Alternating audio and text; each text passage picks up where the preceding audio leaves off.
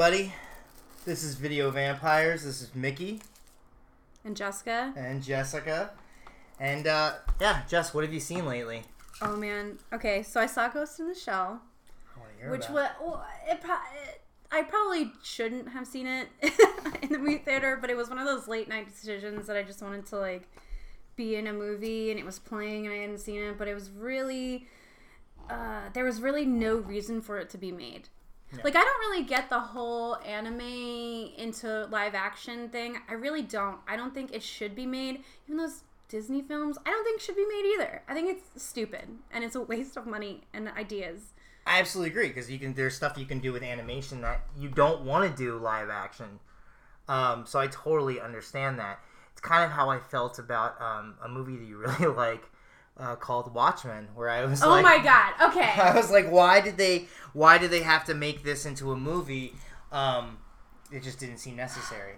All right. But if okay, so we're comparing two different things, but Where? one I I do feel strongly about because uh one it was one of those typical Hollywood whitewashing type of things where they just completely disregarded Ghost in the Shell. Yeah, Ghost in the Shell. okay. Where they completely disregarded it. Uh, it was long too. It was like I felt like it just dragged on when it shouldn't have.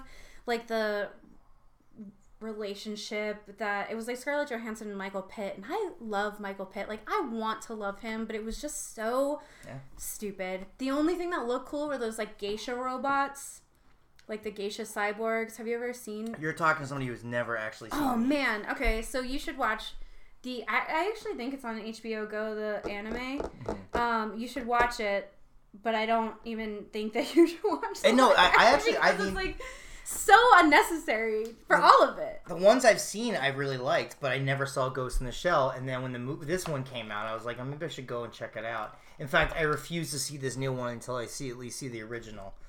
You know, Yeah. just so I can have a basis of comparison. I think in comparison to Watchmen, they did try to make it look exactly the same. Mm-hmm. Like it's funny because one of my friends was like, "That character looks dumb," and I was like, "That character looks exactly how he looks in the anime, but it works in the anime because there's like a whole different like, I don't know, context, and there's a whole different type of like uh, texture. With, well, it's easier animation. to suspend disbelief. Yeah. you know, it's like when I watch like a black and white film. You know, especially one that's like made more recently. It's easier for me to like get kind of lost in it. You Yeah. know, because it's black and white. You know, and and it, it kind of changes the the way I, I view that story or the way that I look at that. And I feel like the same thing with animation, where it's like I get so caught up in in the style of it that I'm able to suspend my disbelief of like like when I watch heavy metal, you know. Yeah, yeah, exactly. And then uh even too with Ghost in the Shell, parts of this like we have such advanced technology now, especially with movie making, that things can look amazing and parts of it did and then parts of it were so still like really gummy looking. It just wasn't as sharp as it should be for like someone who's playing this like uh, AI, like this advanced uh, being, you know. And Right. it's just, I don't know. I just was just at the end of it. I was like, I wish I didn't see this. There was a good streak where I was going to the movies like every weekend. Now I think it's died down because I need to like you know conserve some energy for the summer when like everything else is coming out. But yeah. you know, because I had seen, let's see, I saw Get Out, which was amazing. Uh, Yeah. Logan, which was really good. I really liked it. And then Trainspotting 2, which made me really happy. Um, I love Trainspotting too, And I'm surprised you haven't see seen it. it. It's weird. I don't know if it was maybe the trailers. I watched the trailers and it to me it looked like something I wanted to see, but for some reason people were just like, "Nah, No. I could do without." Maybe it's like they think it's about like gratuitous drug use and like in our social climate where like heroin's just like killing all our friends Yeah. off. You know, people are just like disinterested in watching this. Like, but I don't know if it was like that because I still It's didn't not. see It's, you know, I mean, like. But the original. Well, sure, the original was, but I mean, like that's what's great about this this movie. uh, The way I described it was, like, what's great about Trainspotting Two is it makes you remember how much you love the original, without making you wish you were just watching the original. Yeah. You know, it's its own. It's got its own thing, but it does call back to the original a lot. I really liked it. Um, but it's not all about. I mean, it's it, like I said, heroin does kind of play a part in it. You know, just in the sense that like you're talking about a movie full of recovering addicts or Yeah. or still addicts, but um, aside from that, it's just I think it's a great movie about getting older and nostalgia, and I think they even reference that in the movie, like having nostalgia for your childhood, you know, like yeah.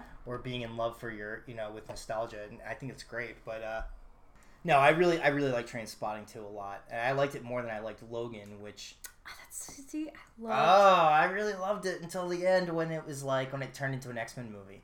Yeah, okay. I I know that exact part because it felt a little nerdy, but if that's the only small part, I love com. I mean, here's the thing: is that like I I love comic book movies, and I spent what was that movie two two hours and some change of him yeah. Popping his claws left and right, and I didn't think for one second like oh it just feels like another comic book movie. No, I was like, oh this is like a fucking western Yeah, with you know with Wolverine. with Wolverine and Professor X, you know, and it's like kind of like this weird odd couple, like they're constantly fighting and bickering, and like Yeah. it's sad. And then the end of the movie just turns into like every other X Men movie I've seen. And I was like, it just took me out of it. Um, I liked the very very end, like the last shot. Yeah. I was like, that's nice. And you know, my girlfriend was all like, you know, I don't understand why you guys are all loved that movie or why you guys were all because I was like, yeah, I check got a little teary eyed, and she's like, why? And I'm like. Because I have followed Hugh Jackman as this As character, yeah, for, you know, for, for so long. years. Yeah, What? Ten years? Eight Over. years? because How old am I? uh, yeah, I know, right? Like. Twelve years. What it- year are we in? It came out. What didn't the first X Men come out in two thousand? Maybe it did. I got Oh my phone Oh, yeah, look it here. up. Look it up. Um, I actually think you're right. It's it's probably been way longer than that. I took my Um, little brother to see that when he was a kid. Like, I mean, I wanted to see it, but I was like, you know, it was before like comic book movies were like acceptable. So I was like, oh, I'll take my little brother to go see it. And then by the time the second one came out, I was like, I am totally cool with telling people that I'm gonna go see X Men too. Uh, it was it was 2000, so 17 years. 17 years, which is a ridiculous amount of time for one character to play. For- like he is Wolverine. 17 years is, an, is a ridiculous amount of time for anybody's life Yeah. you know like i look at like the last 17 years so i mean like i watched myself age with hugh jackman as yeah, wolverine but so he's still completely believable as this character. Like he totally embodies it, even though like you know there's like those complaints of like oh Wolverine was like actually a short. Mm." do you know like- who I, I didn't know this but do you know who they asked to audition for wolverine back in uh, No, the late 90s when they were talking about making it danzig No way. Yeah, that can't be real. that has to be i mean yeah i mean it's I, true I it to be because I can't. But imagine Danzig now playing Wolverine. Right. Can you imagine what would have happened had he played Wolverine and that became like his life? That's you know? so weird to think about. He wouldn't been able to like handle the celebrity of being Wolverine. There's no way he can. Ha- he can hardly handle Danzig, let alone Danzig Wolverine. He's such like a grumpy little fuck, you know. Like That's so cool though. imagine though. I think It would have been a completely different movie, but I mean, so absurd. I, I would have seen it. I don't think. I, I mean, I would have watched it, but I don't think it would have been as enjoyable. But you don't know that because if if know, Danzig had ever played Wolverine, we wouldn't know this Australian actor who J- named Hugh Jackman is. You know, oh, you know what? This is off topic, but you know what I watched the other day was that movie Kate and Leopold, Ooh. where he plays like this prince, you know, who comes back through time. was Meg Ryan. In Yes, Yeah. it is so awful. It is the worst movie. Also, like a lot of romantic comedies in like early 2000s were like really shitty towards women. And but the guy who made Kate and Leopold, I think, was also the guy who made Logan. yes, Yeah. yes, which is really weird. It's a really weird thing. He was the guy who did Cop Land and Yeah, Walk but she Line. like fucking gives up her job to go back in time to live with this prince who like I don't know, it's stupid.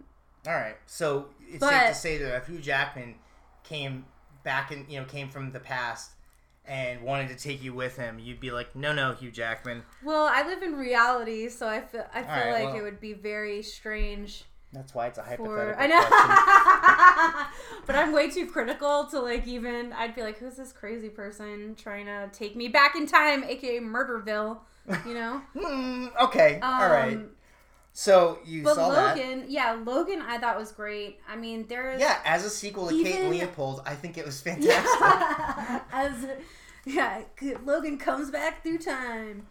Uh, that there was that scene near the end where you just hear him like he screams like ah! they're in there in the woods and you're like yes yes yes murder everyone Yeah. you know Well, the thing with Hugh Jackman too, and I've said this since um, what was it, The Fountain? I think God, I love the fountain he Hugh Jackman is has the best cry yes I've ever seen in an actor. like painful and angry trying, but also also trying hard to like trying really hard to keep it in, like to hold you know Yeah. to hold back from completely breaking into sobs, which in turn makes me cry like a baby. So yeah like, the fountain made me cry a lot oh yeah, it was a sob fest. Um, no, did you see they had those things where like he's voicing over his screams, you know, Hugh Jackman? There's like a clip from it from Logan, Okay. and it's great because he's like, "Ah!" and then he looks at the camera and like he's all like sweaty and tired from screaming, and he just smiles. and he It's like winks. perfect, yeah, like Hugh Jackman smile, and he's so likable as like a human. he's well, he's a like yeah, he's a very likable guy. That I think that's one of the main differences between you know him, Him playing Wolverine and and, Danzig. Danzig.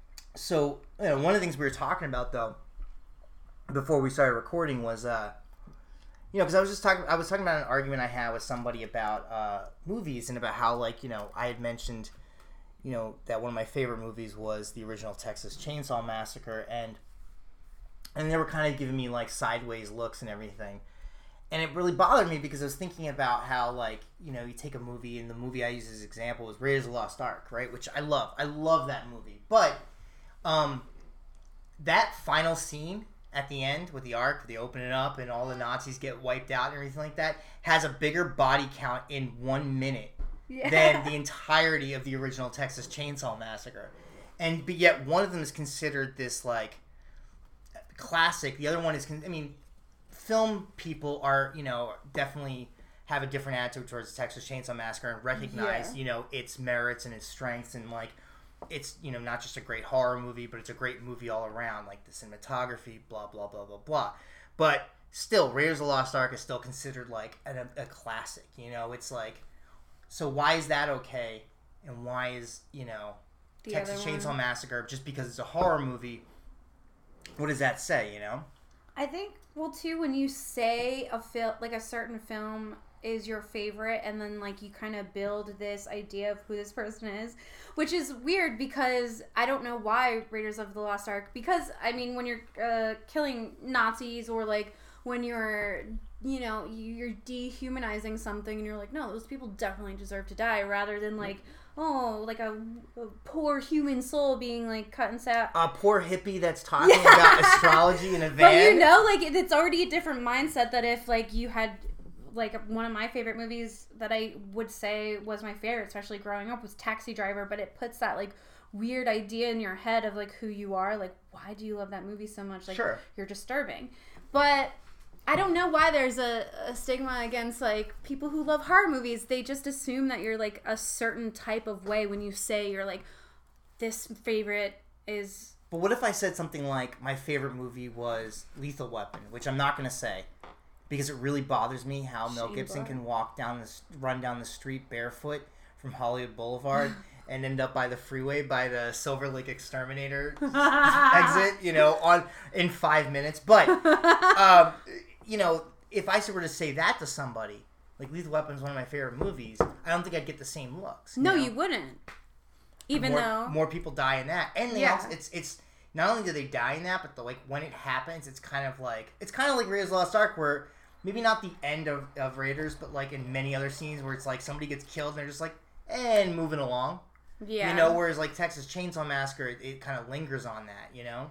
But when you, I think like uh, when you say a certain genre of film is your favorite and you're picking, there like you make assumptions about people. You're like, oh, you're this type, and it's. But you're right. There's no difference. One, it has way more murder Well, in I, it than I the think other. one but- actually treats death and murder as like a very serious, like terrible thing, whereas another one's Lethal Weapon, where it's just kind of like where it's like funny cop buddy, and it's cool, you you know? know? and like, oh man, like, you know, Mel Gibson like shoots three guys in a park, you know, and like Mm-hmm. those are three people who are dead, but we just kind of move on to the next scene. Whereas in like a horror movie, and I think that's why people get bothered by it, is because it like it, it really kind of drives the point home that like, hey, you know, this could be a pretty scary thing, you know, this whole dying thing. Yeah. It's it doesn't. It's not always just something. yeah, they like, want to make a joke out of it or have it be like a funny type of like, oh, Nazis are dying. That's so fun. Right, Tag exactly. team. Yeah, buddy And cop movie or Also, like the Nazis in the Indiana Jones movies, and again, I love the Indiana Jones movies, but those Nazis are come off as like bumbling idiots, which like I kind of think kind of makes what happened in World War II that much more like really like you know we were at, we were in war with these the Three Stooges, you know, like yeah. I mean, like seriously, they are like the biggest klutz. There's always one Nazi officer, like he's either a big strong guy or you know whatever that Yeah. like comes off as like legitimately like scary. But for the most part, they're just idiots that like slip on banana peels, and uh, I think that's why he said he never was he was ever going to use Nazis in a film again after he did Schindler's List because you know he suddenly was like, ah, maybe I shouldn't be making light of this. Yeah, I mean Schindler's List is also not a real light type of movie. No. Although I do really like that movie, but I like again if imagine if you said Schindler's List is my favorite film. It like puts an idea in your head. That is like, true. If somebody said to me like, "My favorite film is Schindler's List," I'd be like, "What an asshole!" Yeah, yeah. like, what is your prop? Like, Yeah. why? Even though they're like very sure. You but even know? like, I, I would either think that they're being like they're trying to impress somebody, or they're. But that's like the type of it puts an idea in your head. Like if I said my favorite movie was like I Spit on Your Grave, you'd be like, "This is very okay. That's who she is. That's very that's just Jess, and that's Yeah, who she she's is. Really into like rape revenge. Sure. You know. Sure. But- But there's something really pretend. I feel like see, I feel like there's something really pretentious about somebody saying their favorite movie is Schindler's List. yeah. I mean, you're trying to make a statement if you say that. There you go. That's I think that's the thing is that like I I feel like when you say you like certain movies or it's your favorite movie, it comes off less that you're talking about the movie and more of like you're trying to make a statement with it. Yeah. But that's the whole point, though. Even as, even that question is like, "What's your favorite movie?" Even now, now I would have to think about it and be like, "Oh my god, what is my favorite movie?" And like go through like each one and be like, "Which one do I pick that like best describes my whole taste?" And it's impossible. Sure. But for a while, it was Taxi Driver and Big Trouble in Little China, which are two very vastly different movies, and for different reasons too. Because Sure. like as we were talking about before, when you say like Big Trouble in Little China, people don't think of that as a film. They think of it as like something else. I Yeah, know. It, yeah. it becomes something else. It's like when somebody says Back to the Future is their favorite movie, and it's like, how do you even look at that as a movie anymore? I had a girlfriend once who told me I was obsessed with that movie, and I was like, I don't think it's obsession with Back to the Future. I think every it's just it's part of our culture. You know, it's like not even a movie anymore. Um, it makes you feel good. Like I put on Big Trouble in Little China. yeah, Yeah. because I'm like I know this is always gonna make me feel a certain way when I watch it, yeah, and so I do. Even when they did a Beyond Fest, which with Big Trouble in Little China and Kurt Russell there, it was like I'm an adult, okay, Yeah. and I was so I I remember pointing him out to you, and I like we saw him like, kind of waiting, in the, and I ah! was like so excited. Yeah. No, that was a, that was a uh, that was a lot of fun, and it was great. And I agree, like that movie. Will go whenever I'm depressed, I take that movie with me everywhere I go. Like if I'm mm-hmm. going on a trip, I will bring Big Trouble in Little China with me just in case something really bad happens, and I don't have Netflix in front of me or anything, and I just want to put on Big Trouble in Little China. Um, I mean, I played it like the day after my dad's funeral, you know, because I was just like, yeah, this is this is what you do when you're like kind of feeling down, and you feel great, and I felt great. Um, same thing with Back to the Future. I just don't think these movies count as movies anymore. They're, they Yeah. become something else, like Goonies, you know. Yeah, these like really um, friendship oriented Yeah. type of movies that I feel like maybe doesn't. I mean, I don't have kids, so I don't know how it is, but like. They're, we're so advanced in technology now that like I feel like that just can't happen anymore No, You know? I, I don't think there's ever going to be movies like like that ever like again. that again. Yeah, and I'm sure people said that you know when we were kids, you know, and like you know people our age now, you know, then we're like, no, there's never going to be another movie like Yeah. you know, blank. But you know, um, I really I I watch. It was what we- I was watching um, Stranger Things, and I was thinking about how like Yeah. You know, if my my neighbor was saying to his like his girlfriend just had no. She was like, "Oh my god, they're riding around their bikes at night. They're doing this. They're doing that." And I was like, yeah. "Yeah, that's what you did in the suburbs, you know." And when you were a kid. Yeah. And- you rode through the woods sometimes, or like took a shortcut. or you stayed you stayed up like past curfew, you know, or Yeah. like stuff like that. And like I totally get that, and I I, I think that that's kind of gets lost now that like kids are getting so Yeah. I don't know. I, I don't want to say sheltered, but I just I feel like when we were kids, there was a lot less concern about like what was gonna uh, damage us or affect us, and I think that because it wasn't for some reason like back then it just wasn't so apparent how awful the world was because you didn't have like you had the news but like you know the news sensationalizes certain things and now everything's at your fingertips so you already know how awful everything is but like those type those are another reason why those type of movies can't exist now is because i feel like the world is too terrible well, I mean, like it, it's funny. friendship like you know like even though in stand by me they find a dead body in the woods but that's that's Sure. different you know what i mean like But it's like Goonies. Like I remember what what really stood out when I was when I saw that as a kid was that to me that's how we would talk when our Yeah. parents weren't around, you know. And I feel like there isn't a movie like that anymore, like with for kids now. Like I mean, maybe I don't know, but uh, I just I know that I, f- I feel like kids now are being. Uh, I, I don't feel like I don't want to say sheltered or babied or anything like that. All I know is this: is I have a sticker book of Nightmare on Elm Street that came out when I was like seven or eight years old. And it's like it was one of those sticker albums where you buy the stickers and then you like you find the number and you match it up on, on the, the album and you put the sticker in there and then by the time you've collected it all, it's like you've got this like sticker book of Nightmare on Elm Street stuff and it goes through the Yeah. first the, the plots of the first three movies and we're talking about teenagers getting killed. We're talking about this whole backstory about a guy, you know, his mother uh, being a nun who's, you know, raped by a thousand maniacs in a in a mental hospital. And this is all in like a kid's sticker book. Yeah. And it was but for some reason it's still less I I don't know offensive than anything today well, yeah, but I also feel like it's like they either. I mean, obviously they were worried about making they they were, their yeah they weren't scared about they were making money though. They were like, this is about making money, but now they're like, well, we can't have that. We can't have that in something for kids. You know? I mean, yeah I mean, I remember T two had action figures, but the movie was rated R. yeah So, what kids are going to be playing with? You know that can I go see it. that movie. I definitely have one from when the movie came out I it know. lights up I know. I just remember that. I also but had that's what it was yeah and like i uh, I probably T2 is one of the most watched movies for me. Like I've probably seen that Sure. thousands of times in my lifetime. Uh, and two, when I was a kid, you know, my dad played it, and I was like, "This Yeah. Movie is sick." Um, but I don't know. I don't know what it is now with kids these days. It, it But I mean, like a- seriously, like I know a lot of kids, people our age. yeah. Well, I whose used to first sneak movie into the movie was theater. her fir- their first R-rated movie was T two. Yeah. You know. Yeah, I snuck into. I mean, I grew up in a small town, so like it was really easy to Yeah. sneak into the movie theater.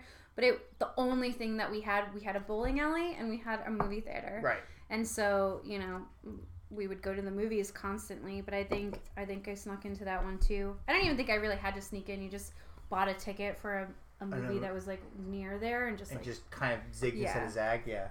No, I mean we did that too. Um, it was really embarrassing when you got caught because like I think about, I think we got I caught I snuck into Scream too. I think I was like in. Scream two or Scream Scream, as well. Yeah. Okay, Yeah. Yeah. I No, mean, see, that wasn't like. I saw yeah my I, I begged my aunt to take me to the first two and then the third one I was old enough to just buy my own ticket but um I remember getting caught I ended up seeing it in the theater but I remember getting caught trying to see I know what you did last summer and when I think about that I get really embarrassed because I hated that movie even then yeah. so to, to get you- to know that, that I, I got caught sneaking into that movie was this is really sad. You know, it wasn't like I was getting caught sneaking into something really like good or classy. It was something I I really I have a lot of problems with that movie. And I have fr- I have friends who don't have problems But, with that movie, yeah. but I hate that. In fact, I hate anything. A lot of the post Scream films, you know, like I know they're all kind of, but you know what? I, I definitely saw all of them. Yeah. Like I did see. I know what you did last summer. I didn't see any of the sequels. I saw Urban I saw Legend. all of them. Oh yeah, Urban Legend. I forgot about those movies. There's a bunch of them, isn't there? Like two or three. Yeah, So, well, there's also like Um, four I know what you did last summers, which yeah, it's there's a lot of summers to to know about. You know, Yeah. um, yeah, they go to the Bahamas in one. Isn't Jack Black in one of them? oh, probably. It's absurd. It's so stupid, but, But then I think by the third or fourth one, they don't even have like. and like oh yeah, Brandy was in one. I think that's yeah. the second one. The- Yeah, that's either the second or the third one. Um, I'm trying to think too. They just like kept picking up like celebrities at the time to like get murdered in these movies. Yeah. And like Um, Scream Two was the last one I think that really did a good job of that. Like Scream Two was still fun. Yeah. Um, But even I, I kind of want to meet someone who like my favorite movie ever is Scream. I mean, I actually, Scream? I think I, ha- I I think one of my really good friends, his favorite movie is, in fact, yeah, his favorite movie is Scream, and um, that's so weird. it's very weird. It's very very weird. And in fact, he invited another friend of mine and myself to go. You know, like last year or last Halloween, we were like, Out of all his films, you pick Scream. he also loves. I know she did last summer, but he was. Uh, he's a friend of mine from back in Boston. He lives out here in LA, and he invited me and another friend of mine from Boston. And he invited us to go over, you know, around Halloween time to watch uh, Halloween Scream. And I was like, you know what?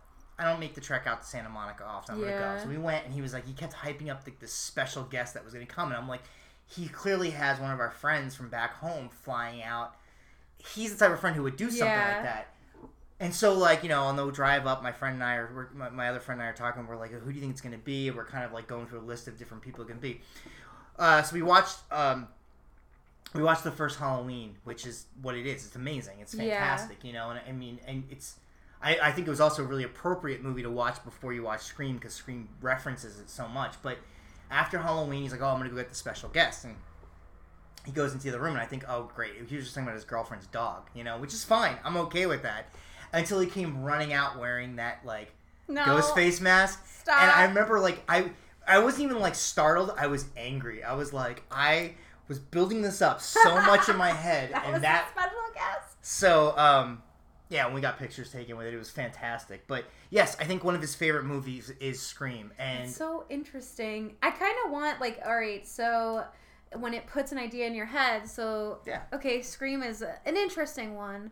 Um, but you know, when I go to ArcLight, sometimes they all wear the badges that have their favorite movies under them. oh yeah, and I forgot always judge people about it because some of them I'm like, you don't like film. There's no friggin' way with that movie that you pick that you like going to the movies Right. or watching movies at all. Right. You are crazy. And then sometimes I like to have conversations with these people, even though they clearly are just like, please take your popcorn and go now. Oh, I can't stand most I people work. There. But yeah, because some of them you can just tell that they they do not give a shit. But I did have a cute conversation with one because his favorite movie was Velvet Goldmine, and I was like, But see, when you say when someone says that, you know that they mean that because that's Yeah, not that's not a movie you just right. exactly that's like such a weird niche of like uh, It's it's, so kind of a musical it is so particular and that's why i was really psyched Right. to have this conversation with him Right. but yet some of them you know other ones are like my favorite movie is like some ryan reynolds and sandra bullock like rom-com and i'm just like you don't like movies Well, it's kind of like music. It's like somebody you're like, "What's your favorite band?" They're like the Beatles, and like you're like, chili peppers "You're like, what an asshole." Yeah, of course your favorite band's the Beatles.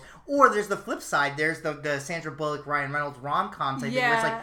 "Who's your like who's your, what's your favorite music?" And they're like Taylor Swift, and you're like, you're like who are you "Exactly." do You you know, listen to music right? Exactly. And and like it's such snobbery, yeah but I'm okay with it.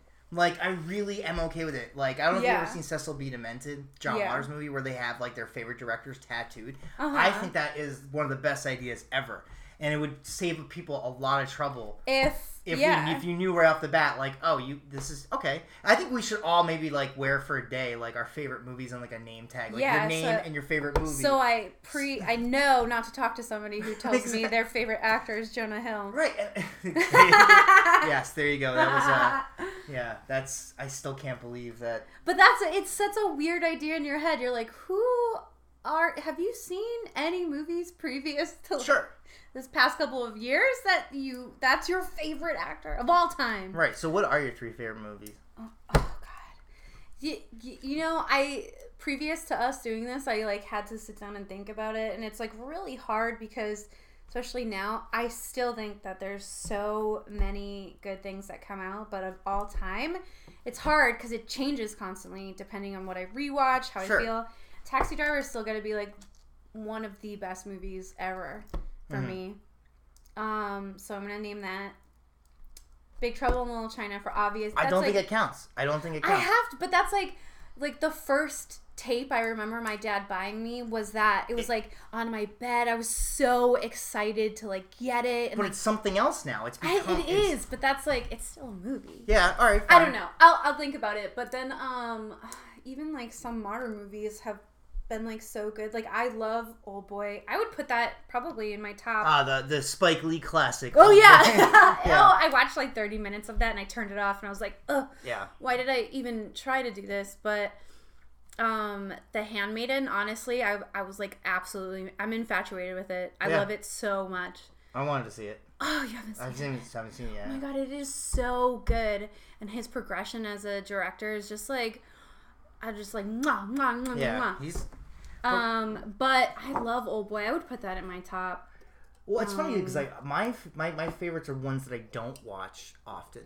You I'm know. trying to think too of what could replace Big Trouble in Little China, but like it's hard because there's you know I'm 34, so I have I, I saw my first movie when I was three. Yeah. I remember it was Who Framed Roger Rabbit in the theater. That's impossible. no, it came It's- out. when you were three. Yeah, You can't be 34 then. no, it came out in '88. I'm pretty sure. No, uh, It 80, came out in 88. 86, 85. It came out in 88 because Yeah, I saw it. I was six- five. Okay. How old that, that's wait, wait, wait. How old am I? When was I born? Yeah, okay, I was five. Because I saw that movie six times in the theater. Um, it was the first one I saw in the movie theater, and then the second one was um, Honey, I Shrunk the Kids. That's a good one. But you know, I have uh, 31 years of or 30, 29. I don't know. I can't Sure. do math. Don't judge me. Um, of movies that I've seen, and it's like hard to pick just three that you know that are your favorite when I have so many interchangeable parts of like things I've seen or remembered. Like, I still think The Godfather. One and two are like But to me, that's like someone saying that is like someone saying like the Beatles are their favorite. I know, thing, I you know, but that's why I didn't list them. But they're like still up there, you know, as like these masterpieces of of film. Know, I, But like, I don't know. You could say Rosemary's Baby, but then you know. it's amazing movie. But that's what I'm saying is like I. There's so many different movies that could fall into like a top thing that it'd have to be like year 33 what were my top favorite movies then and like now what are my top favorite movies? But there's movies that I watch. I'm definitely a repeat offender. I will watch movies over and over again. I will watch the same thing. Yeah, so that's why I have a, such a hard time. But then there's movies that I don't watch often where when I and, and the reason why I don't is because I still every time I watch them I still get that same feeling I got when I first saw it. You know that same like you know visceral feeling.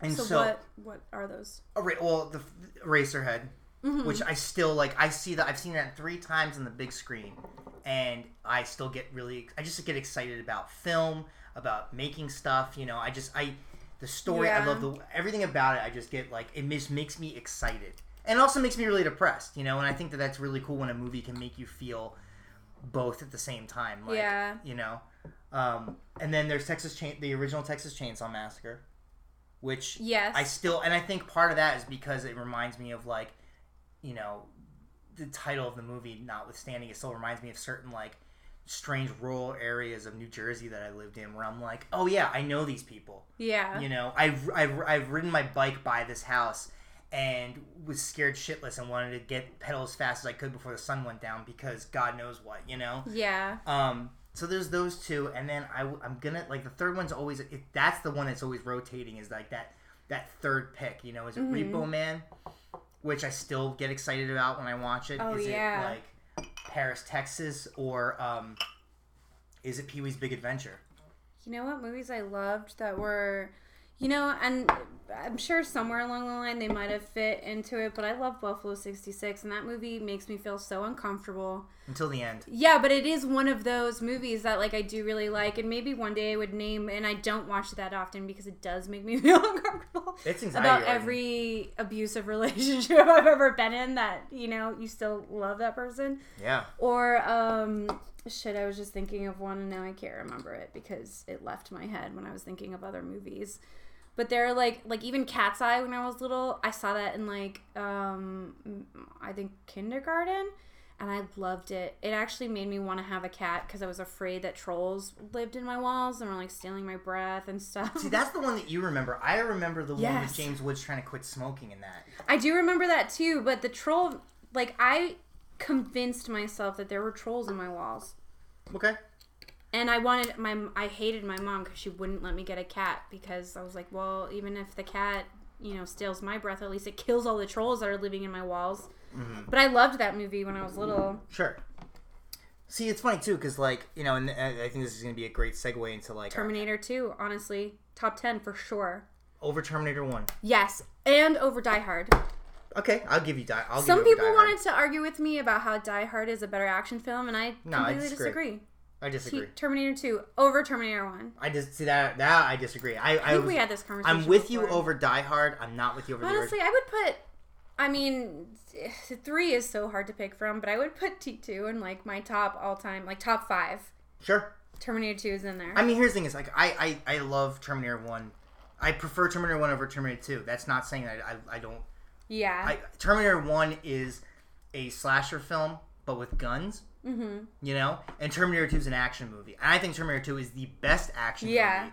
Um, Terminator One's still a horror movie to me. Like that whole scene where he goes into the police station and he wipes out just about everybody Yes. is fantastic. You know, um, Terminator Two. Like, I mean, you know why Terminator Two will always never be better than Terminator One for me is Terminator One we got Michael Biehn. Terminator Two we got Eddie Furlong, yeah. and Eddie Furlong is is really bad in that movie. He is, but like also if you saw that movie at what like eleven Sure. or whatever when it came out, you were young, you were like. Shit, that kid is sick.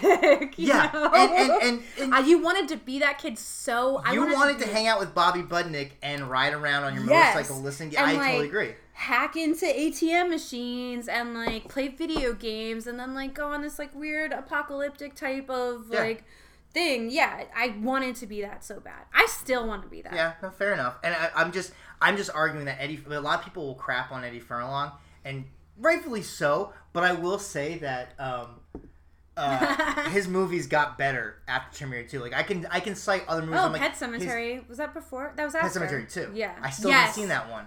Really? Yeah, but It's been a while.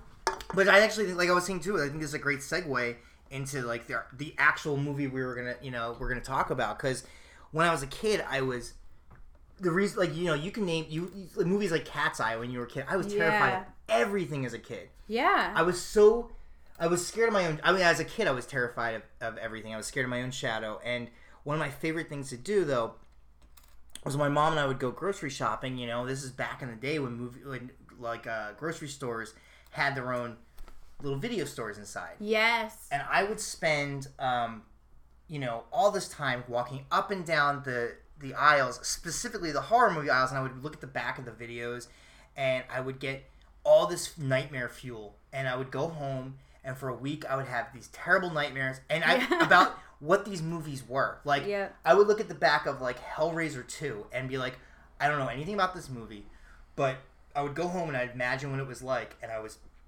absolutely terrified. and it kind of there was there was certain videos that like the boxes themselves creeped me out so bad. And some of them were like obvious choices, like the Nightmare on Elm Street ones. Like the first Yeah. three of those movies, like the artwork on there is fan- fantastic, but it's also really scary and it's very memorable.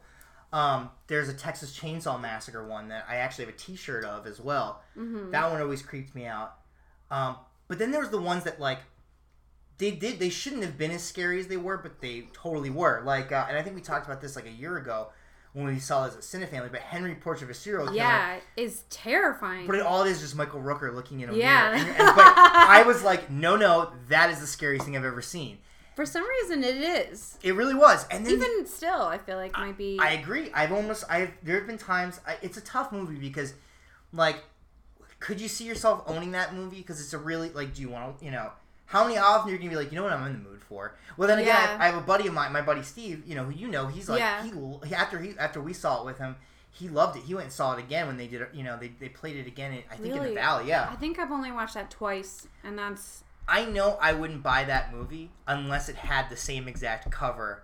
Like I don't want it. I don't want. I don't want the new artwork. I don't want anything fancy. No, I want just that that, that Michael Rooker, Michael like- Rooker. Exactly. And then the other movie that freaked me out was was this movie Parents, where it's funny because I was looking at it today because I was I have the video and I remember seeing this cover and all it is is Mary Beth Hurt.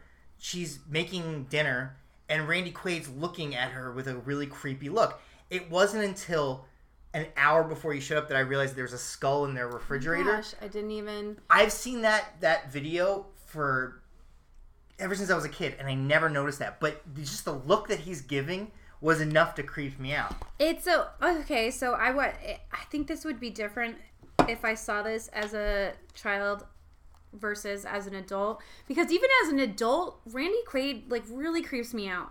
And anyway, his like the weird glances he has, and like sometimes Sure. the reflection in his glasses, and like just the way his voice inflection was in it is like so creepy. And even I feel like if I watched this as a kid, maybe I wouldn't have picked up on that. Right. You know, which is kind of funny. But it's nice. It was funny because like so you and I watched this like a week ago, Yeah. and for one, what one of the things that's great about Parents is it reminds you that oh yeah, Randy Quaid actually a really great actor. Like if if your memory of Randy Quaid is only like Christmas Vacation or Independence Day, like because he always seemed to play, he was really good at playing those characters. Yeah. You forget that this is the guy who was in like The Last Detail with Jack Nicholson, or I I never saw Brokeback Mountain, but he was in that. Oh yeah, he was. yeah, and he's Shoot. like he is a fantastic actor, and I think like he really nails it. I mean, he is he is so unbelievably creepy in this movie. And yeah. so we watched the movie Parents last week. It's directed by Bob Balaban, who that alone just got me. So surprising. Yeah. I didn't know that he had done that before, and then watching it was really interesting. Yeah, knowing that really- he made it. It was really cool to see that like because he's always one of my favorite parts of a lot of the Christopher Guest movies he's in. You know, I mean, he's one of those people that you could have the camera on him Yeah. and he could be saying nothing, and I'm cracking up because he just has this really great awkward presence. presence yeah. and way about him, especially Waiting for Guffman as the the uh, the mu- I think he's the, the high school music teacher who is kind of like kind of saddled with the whole idea that he's got to do this musical with Christopher Guest, and he really doesn't want to do it, but. Um, a lot of his just awkward glances and his just like or his look of frustration is amazing. But knowing that he a directed a movie Yeah. and b that it was this was it was this a one and- horror movie. yeah, and, and he did another movie after this called uh, My Boyfriend's Back, which I Oh, never saw. I know you said you saw. it. Yes, it is really good. It. I mean, I haven't seen it probably since I was a teenager, but they actually used to show it on TV. I Oh, feel yeah. like, but uh, I remember it being like funny, but it is about this, you know, Right. girl's dead boyfriend, which is kind of funny because uh, this is is somewhat funny too. Parents, which is like really, it is a dark comedy. Obviously, when you eh, parents are like murdering people and eating them. Um, Uh, yeah. So spoiler alert: it's a movie about cannibalism. If you've never seen it, um, but it- uh, it's it's great because it's like you know the kind of the gist of the story is you know this family this this very um, 50s all American family moves to this small town. I think it's in middle uh mid, middle America, and uh, the father works for some. I mean, he works for a place called Toxico. yeah, and he's building he's working on some sort of like chemical agent orange type thing they're going to drop in like you know enemy jungles or something like that and kind of ruin the the uh, earth you know and and um, the, the natural resources and this young boy suspects that his father randy quaid and his mother are, are uh, cannibals you know but at the same time like it's also like is is that true is that really Yeah. happening is this or is this all coming from like this kid's little warped imagination. yeah, and it's clearly disturbed, you know, and like, um, because they kind of play into that, like, you know, he he gets up in the middle of the night, and he walks Yeah. into the the living room, and his parents are getting it on, which I think every kid has kind of experienced at some point. Yeah, And if you're already kind of on the spectrum, it you know it could really uh yeah. If you have a vivid imagination, you can make it into this like, something this is terrible. right, and like their like their mouths are covered with blood and like just viscera and nastiness, and uh, so you know, it's it's a movie about this. It's really this kid, and the kid, by the way, I what was the actor's name? Bryan Madorsky, I think. Yeah, he was really great He's for like. great. And he didn't. Was he in anything Uh, after this? I think he might have popped up once, and then he became an accountant, from what I heard. Really? No joke. Um, and like, unfortunately, so you know, we watched the you know the DVD that um, Lionsgate just put out. They were doing the whole Vestron video releases, and it had some really cool features on it, including an interview with Mary Beth Hurt, who played the mom. She's married to Paul Schrader. She's one of those actresses that's really good. She was in a few Woody Allen things, but she shows up um, in stuff, and you're like, oh yeah, that was her in there. You know, like I think the last thing, one of the things I was like, oh yeah, she was in that was uh, Lady in the Water, that one with Bryce Dallas. Yeah, her. Oh yeah. Yeah, um, she was in that, and and so I guess the whole backstory was that her she was really good friends with Bob Balaban, and you know he basically kind of roped her into it, and she you know on her end, it because she had a friendship with him, it was a lot easier for her to like, you know, they to go to him about like, hey, like, what should I do with this character, you know, Yeah. like, and so I, I think, but I mean, she's fantastic in the movie too, you know, because on one hand, you know, she kind of has the same like creepy vibe that Randy Quaid's putting out, but on the other hand, you know, I think she's actually a great mom. You know, like she really like legitimately loves the kid. You know, and like you, you really kind of like I like their relationship. You know, and and I also you know so when Randy Quaid is getting all like sinister with the kid, I, it's really was really comforting comforting for me to see like her get all like defensive and and get on the kid's side. I really liked that part. Um, but then you know we got like, but this kid was just so good. I mean, he's got maybe two facial expressions the entire movie. Yeah. and he barely lifts his voice, like he barely raises his voice like above a whisper, but it is so good. And then the other child actor in there was this.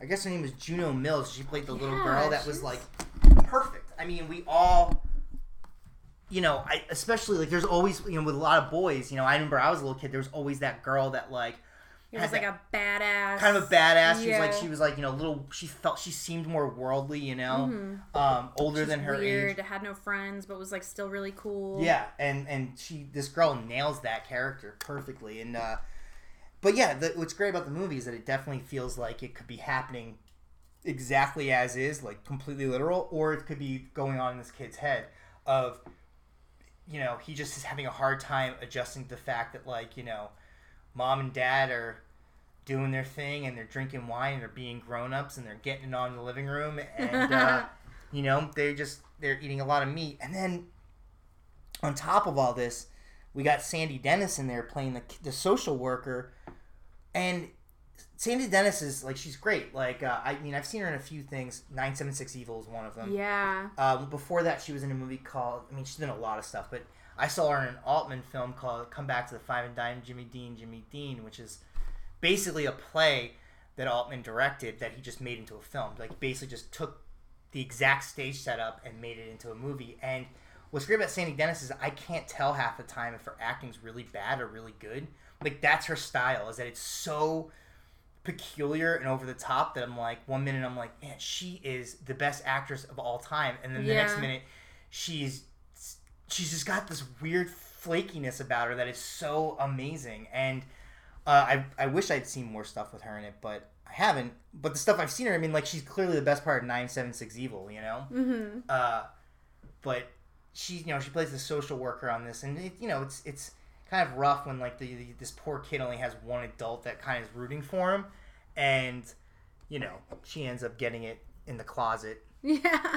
um, but I, I- really do love I, I really did love parents and uh, it's still it is very funny and it still creeps me out and I think it actually like the cover of the VHS and the movie are a perfect fit Yeah. like it's like your perfect family, but obviously there's secrets. Yeah, and it's it's got this very David Lynchian vibe, you know. Yeah. Like very Blue Velvet. Um, Yeah, the dream sequences that are in there, like really interesting considering it's it's partly a comedy, you know? well, it's also weird because like in the '80s there was this, I, and I remember this so vividly as a child, but like there was this weird obsession with like the 50s and the early 60s in the 80s. Yeah. You know, like um like the badasses that like in the 80s all kind of were like they they kind of looked like longer haired greasers. You know, the black Yeah. leather jacket. Um, you just replace like yeah, the, the, the um the pompadour with a, a mullet and you've got like Yep. the same thing and there was like a you know weird obsession with like a lot of the movies that were being remade in the 80s like uh the thing the blob the i mean these are all Yeah. movies that are like at this point 20 to 30 years old you know and um you know and and then they're like even the music like one of my i mean and i i, I kind of i will say that like the early 60s and the late 50s are kind of like interchangeable for me so like when i'm hearing like you know kylie minogue's cover of locomotion granted i know it's from the 60s but to me it's like a 50s like you know Yeah. so there's this weird, uh, like, kind of weird obsession, and it makes sense, you know, because it's like a lot of the filmmakers who are making stuff in, you know, the 80s are coming. Well, yeah, even now, Right. Look at the '70s and '80s nostalgia that's like coming back, especially in film, which is good because I like that. Right. But it's also because, like, you know, for for everybody who's making stuff Yeah. now, we were inspired by Mm-hmm. our childhood, which was the 80s, you know? So in turn, you know, like same same principle, but I just so their parents is like this really great little movie that kind of cropped up where it was like it took that like 50s nostalgia and kind of flipped it and made it something kind of creepy and sinister, you know? Um so I really love that movie. Um, Even like even in the the house scenes, it feels so propped, but in a good way of where like you feel like they are pretending rather than like yeah. it. You know, it's it's really kind of funny uh, how it works in there. But I I did really like this when we watched it too. But again, imagine if like someone came up to you and you're like, "What's your favorite movie?" and you're. Randy Quaid. But at the same Or, time, like, I think I would really like T2. that person. Well, yeah, you would because you were like, "Oh my god!" Yeah. like, Yeah. You know, but I'm there's a alone. difference. I knew it. There was one other person on this earth Right? who knew it. Um, but it is kind of funny how you just assume things about certain people. That's why I just don't answer it. But Yes. I get what you're saying. This though. is- that is a perfect example of a movie that if somebody was like, it's obscure enough though, and like, uh, you know, it's still you still know about it when you mention the like Randy Quaid and like But I mean, like, it, it, the thing is, Rand, I mean, like, again, Randy Quaid for a lot of people, especially our age, a lot of people well, think still think of like, National Lampoons and like. right, and I know, which is sad because he is he's really good. He's much a better Quaid, than that. Yeah. you know. And there's even a moment. There's a moment in that movie where he, in Parents, where it's the scene where he's talking. It's like one of the early scenes. And he's talking to his son, and uh, you know about like the, the basement being dark and the house being dark. But there's that one place where you don't want to get, you know, you like being in the dark, you know. But there's one place you don't want to be caught in the dark for too long. And he points to his head and he gives this smile, and you're like, oh yeah, that's right. He's he's Dennis Quaid's brother. Like they are the- they they are they're Quaids. They have the same smile. They have the same like you know. Um, but I would also argue that Randy Quaid is the only person who could play that character as opposed Yeah. to like Dennis Quaid. You know, so um, yeah, I, I I I definitely it's it's great to see Randy Quaid being so awesome. It's a little sad knowing how crazy he is now. Yeah, it's sad, but it, then you think about like creative people are always crazy, but not. I guess not all of them. But I kind of, it is sad because then you you think about how crazy they are, and uh, you look at their past work, and you're like, man, we didn't give them enough credit. and it's a shame because this movie when it came out did not you know it didn't do well it, Yeah. it wasn't a big movie uh, financially or like critically i think it's a great movie and i feel like if the movie had become something else Mm-hmm. who knows what randy quaid would have done yeah, post this i mean he'd been already working for so long but it's like this was like i feel like for him this was like kind of like a detour in like or a kind of an off the beaten path you know role that had it done much better it could have opened up like a lot more stuff like that for Yeah. him you know and Oh. same thing for bob balaban too you know we're like he could have made way more movies. i mean and- he's I, and from what so I, I looked it up and he's done a few tv things and he was and i did remember this he was a producer on in uh, gosford park that robert altman movie Oh really? Yeah, the one that was basically Downton Abbey before Uh-huh. Downton Abbey, you know? That's weird. Right. Um, I actually didn't follow him at all after that. I assumed that he didn't do much. oh, no. So Bob Balaban actually has done a lot. He's Yeah. done a lot of television. Uh, Oz. He did Oz. He did an episode of Oz. okay. He did an episode of Strangers with Candy. I mean, it's That- it's weird because when I read it and I, when I was looking at his, his filmography, I was like, all of this makes sense. Yeah. now after seeing Parents, and he was It the one he sought this one out. He was originally going to do a different movie, hmm and um, he was he was starting in pre-production for that. He gets a copy of the screenplay, which is not exactly what they ended up shooting. Um, but he worked with a screenwriter and they kind of pushed it into this direction and everything. But he got really excited about it. He's like, this is the movie I want to make because he was looking for that first project. Yeah. He'd already done a bunch of movies as an actor. He's going to move on to directing. So he sought this one out and he really was inspired uh, from what I heard from Blue Velvet, you know. And, oh uh, yeah. you yeah, know, that makes sense. yeah, absolutely. But like when you see like you know the stuff that he's done after that, it all kind of comes together. You're like, oh yeah, that makes This sense. all makes sense now. Right. So you know, it's just a shame that he could have done a lot more. Had the movie done well, you know, it's always tough when like you see movies that aren't perfect, but you kind of wish they did better anyway because you know that had they been given another a different type of opportunity, Yeah. you know, after that, it Like, would. okay, Mr. Destiny.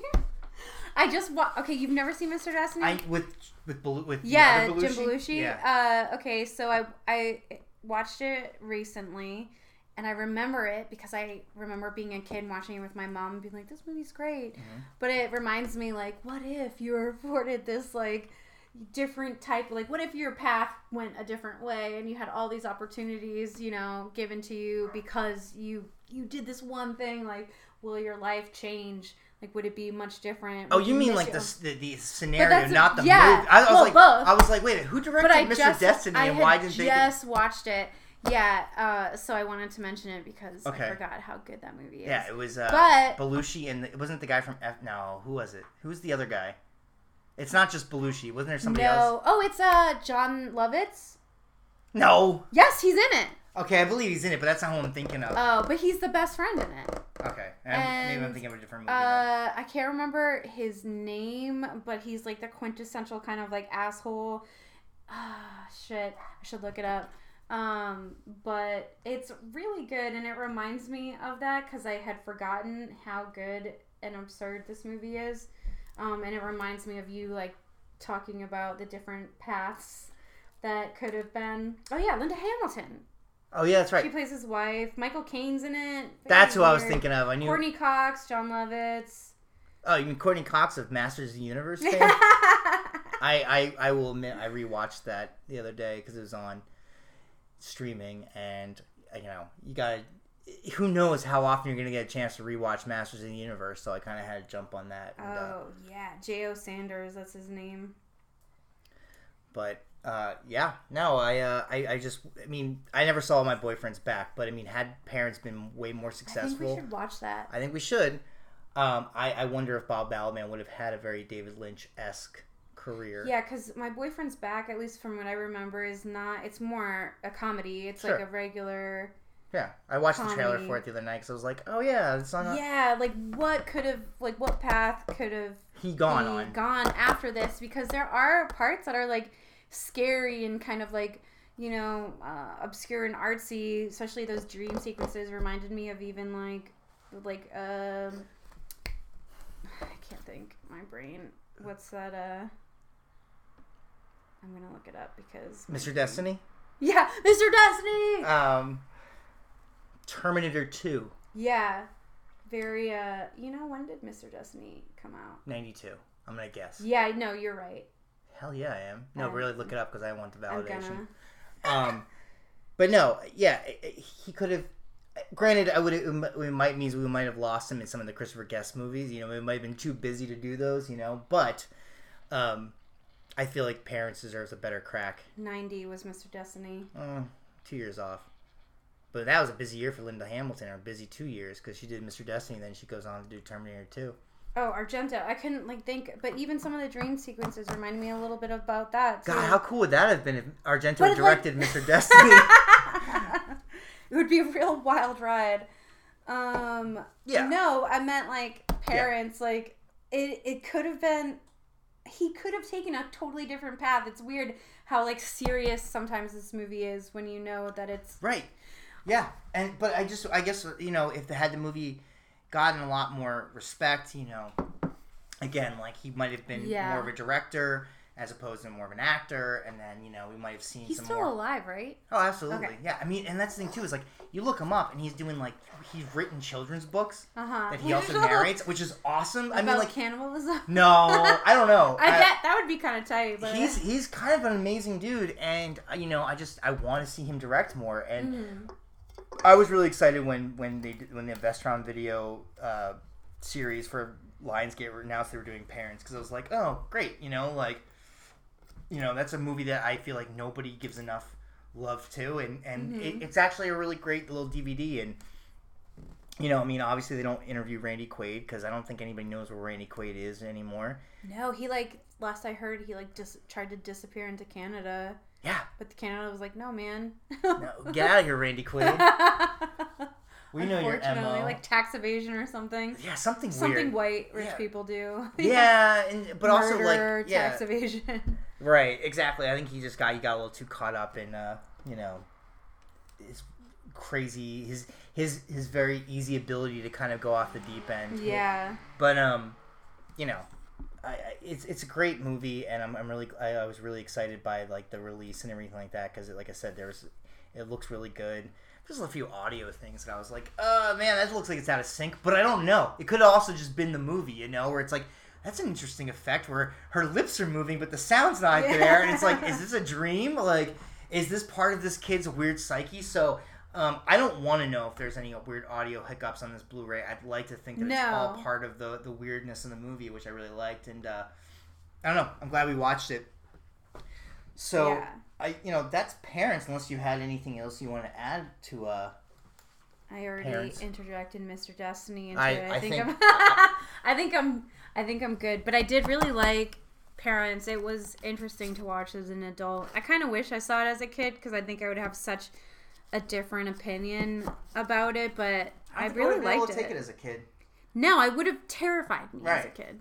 I think it would have been. The I was also really paranoid as a kid. I would have like Well, that's what I'm saying. Is like it's not so much scary as it is very paranoid, and I mean that kind of goes into the whole like you know 50s Cold. War. yeah. You know, like that whole. I mean, like really, like it, it kind of goes back to that nostalgia for like you know Cold War paranoia and um and, and you know and which was a much different type of paranoia than the one that, the stuff that you had in the 70s with like you know Nixon and Watergate and Yeah. like that and the way that affected movies. I mean, this is just like a Anyway, so yeah, as a kid, I think I think parents would have really fucked me up. And, um, I mean, the video, like I said, the box alone, but pre even noticing the skull in the refrigerator, Yeah. just Randy scary. Quaid and the mother in the kitchen wasn't scary enough. So I don't know if I could have handled the movie until I was, you know, in my teens when I finally did get a chance couldn't to take them it. so seriously. Yeah, right. Um, and I, you know, I was a really strange kid. yeah, I was. Uh, very, very, very, very strange and very uh, awkward. But so that was parents. And uh, Jess, is there anything you want to plug or mention? Like I know you've got some stuff in the Oh yeah. right? Well, some more. So uh, I have teamed up with Good Good Pins. That's right. Uh, so she from Kim from Good Good Pins is releasing um, the Hal pin Mm-hmm. from 2001: Space Odyssey. Um, that's going to be re-released, and then also Gogo from Kill Bill, who's easily the best character out of both of those movies. And one of the best pins that you've ever made. Yes. That's the two-parter, right? Where it's got the Honestly, little I'm a- chain. yep, I'm a Yeah. big fan of like any like teenage Japanese schoolgirl murderer. I'm like real psyched about. It. Yeah, the, the, there's it's a really small market. I know. It really. I, I, I think there should be a much bigger market for like little teenage Asian mur- teenage killers. Yeah. yeah. But uh, but yeah. So those are coming out, and obviously her stuff is alone is so good. She just released these T-shirts. Oh, the names Um, ones. Yeah. Yep, that have like asshole, cunt. You know.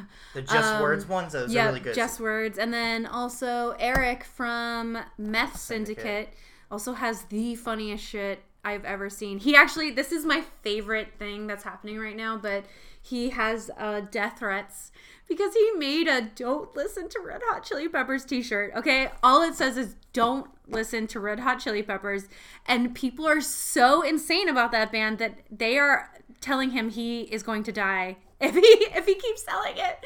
It's my favorite story, so go buy that shirt because it's hilarious. Yes. Oh, Um, absolutely. No, and I he also has one. like a ton of pins and hats and stuff and oh, his, everything. his pillows too.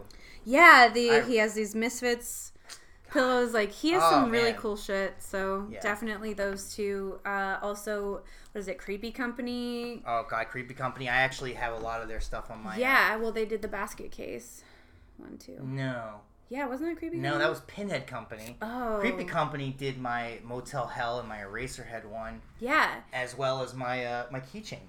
Someone just did a Dead Alive pin too. I'll have to look it up and mention it next time, but um, because it's unreal, it has like him with the lawnmower and the it spins. Oh yeah, which is really cool. I'll have to find these because Creepy Company did do the projector one though, where it's like you hold a light to the pin and it shines a little. and Uh, there's some cool shit out. yeah, but if you're into pins, guys. yeah, Um, but I also think it's time to start coming up with some new pin ideas on your own. You got some really you good know, ones. I have some stuff in the works, but you know, it hush, always hush. Takes a while. Oh. And also, you don't want to talk about it because everybody seems to have the same pins. But I know, and then you mention it, and then someone comes out with it a week later, and you're like, "Fuck!" I still haven't seen any. Like, uh, what about the hack the planet pin? You, oh my god! Okay, so I made it, Yeah, but and I wanted to have it remade, and then someone made the exact same pin. Those motherfuckers. but is it glow in the dark? Um, you know what? I'm not sure, but it has zero cool, and it wasn't even his beeper. Mm, fuck you. Well, guys, that was Video Vampires, and uh, you know, and and uh, check us out. We, you know, who knows what we're gonna be watching next week? But uh, Yes. because we I don't think we even know what we're going to be watching next week. But uh, definitely check us out, and you know, half the stuff will probably be edited out because now I just think I'm rambling. But uh, it was great, and uh, yeah, yeah, thanks. Yeah. Thank you. All right. All right, bye bye.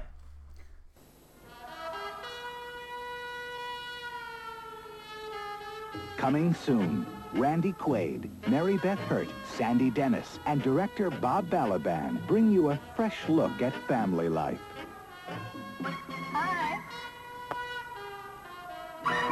The Laemle family is moving up in the world, Rise and shine! but something is eating at young Michael Laemle. You're not scared of your room, are you? Michael, the cellar's dark. Everything's dark at night. His parents think Michael's problem is in his head, but Michael knows it's on his plate. What are we eating? Leftovers, honey. Leftovers from what? from the refrigerator.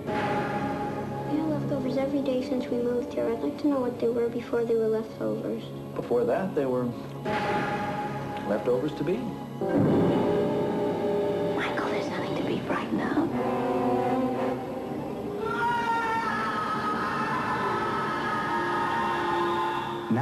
There's a new name for terror. Parents. Bedtime.